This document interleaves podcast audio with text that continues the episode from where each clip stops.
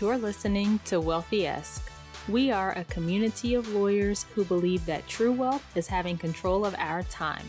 I'm Ro Thomas, and as a busy wife, mom, and big law associate, I know all too well the tension between the culture of the legal profession and pretty much everything else you want to do in life. Each week, I'm bringing you the information and tools you need to take back control of your time by reframing your mindset and managing your money to achieve lifestyle freedom. Take the first step toward regaining control of your time by downloading your free Lifestyle Freedom Starter Guide at rothomas.com slash start. Hey friend, welcome back to Wealthy Esque. I hope you are having an amazing Friday and I am so glad that you're here. So today we are going to get into shaming ourselves, and that's in our legal practice and also in managing our money. But before we jump in, I want to read you the five star review of the week. This one comes from S. Carlton, and it says Advice is simply put and motivational. Heard of this podcast through Redefining Wealth and came over to check out Ro. Love this podcast. Ro gets right to it. Always had a budget, and student loan payments were part of it, but now I've come up with a plan to pay it off quickly rather than just minimum payments. No more saying, well, they can pay their student loans off because dot dot dot.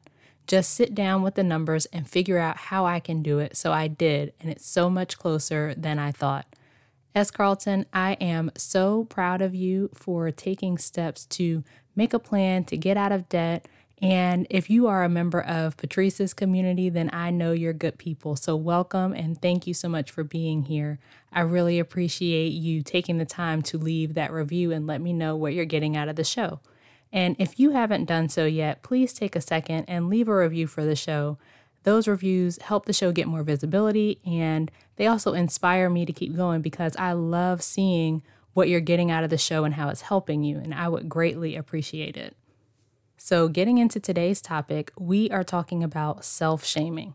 And this happens a lot with lawyers. We tend to be perfectionists by nature, right? And we are trained not to make mistakes. Like you get into your firm and you receive the message, whether implicitly or explicitly, that the time for making mistakes is your first year or maybe your second year. But after that, it's basically unacceptable. And so we've got this strong drive to do things, quote, the right way. And we beat ourselves up when we make a mistake or we don't make the right choice or whatever. And I'm not exempt. So I've got a story for you about a recent experience I had with this. So, as you know, my husband is a doctor and we have two little ones, ages four and almost two. And I've been home with them by myself during the day because I'm not comfortable sending them back to daycare. Like things are exactly the same as they were back in March, right? And our families are all working, and I'm not comfortable having a random stranger come to my house in a pandemic. And so I didn't hit my hours this year at work. And I had my review recently, so of course that came up. And there were also like comments making distinctions between the work I was doing pre COVID versus what I've been doing during the pandemic. And I'm not gonna lie, I was triggered mostly because I've had the same thoughts about my work. So it was like, yeah, girl, we agree. Like, it's not there. Where the shame and beating myself up came in is there are things I could have done to mitigate the situation. So, like early on, when we thought that we were going to be home for just a few weeks to flatten the curve, remember that? And now here we are, you know, eight, almost nine months later. But early on, I decided to just keep it pushing, not make any changes, and just, you know, limp along until we could get back into the office. And as the pandemic stretched on and it was clear that we weren't going back to the office anytime soon, I didn't change that decision and I could have.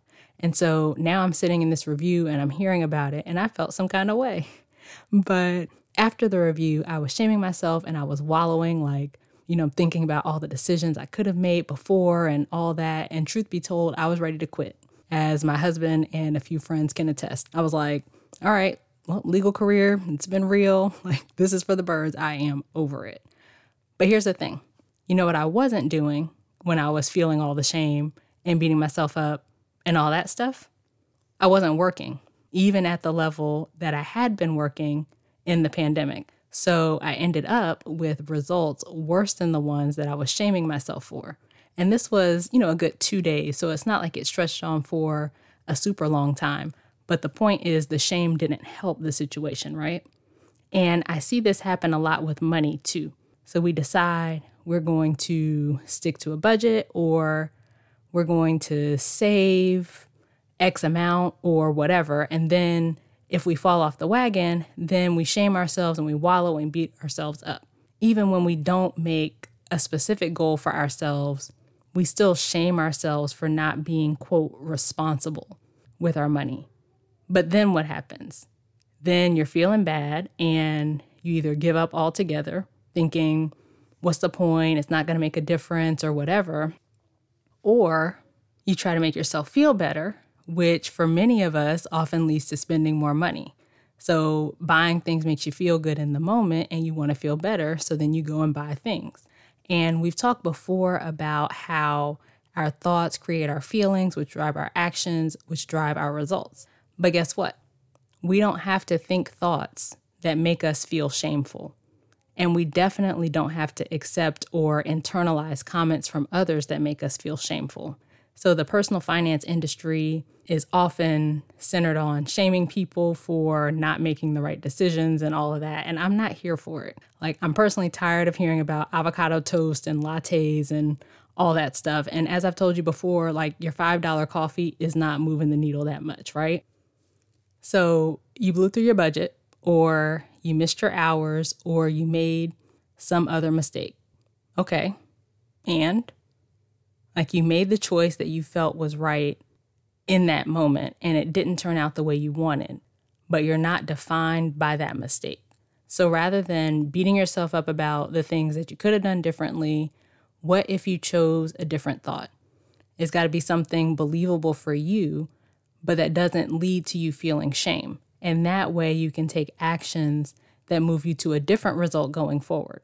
So, one thing that can help is creating a file of your accomplishments or awards or accolades, that kind of thing, that can help remind you of all the good things that you've done.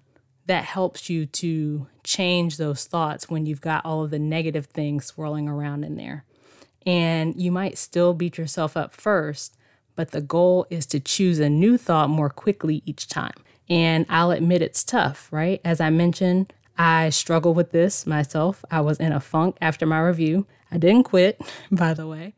But once I stopped shaming myself for my past decisions and I latched on to the thoughts that one, I'm a good wife and mother, two, I'm a good lawyer, and three, I made the decisions I thought were best under the circumstances but I'm allowed to reevaluate and change them. So, like, once I latched onto those thoughts, I was able to come up with a plan that I think will work going forward.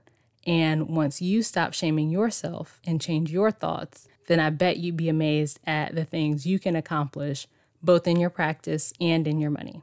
And if you're not sure how to let go of the shame and come up with a plan to help you move forward with your finances, I'm a coach and I can help you. So head to rothomas.com slash coaching, and let's set up a call to see if coaching might be right for you.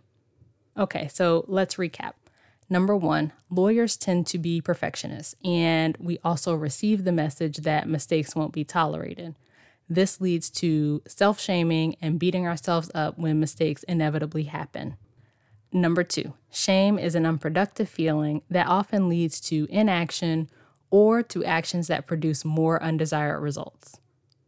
Number three, we can choose not to think thoughts that make us feel shameful, and we can choose not to internalize opinions from others that make us feel shameful.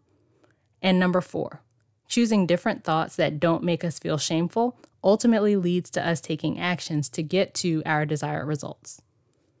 Okay, that's it for this week's episode.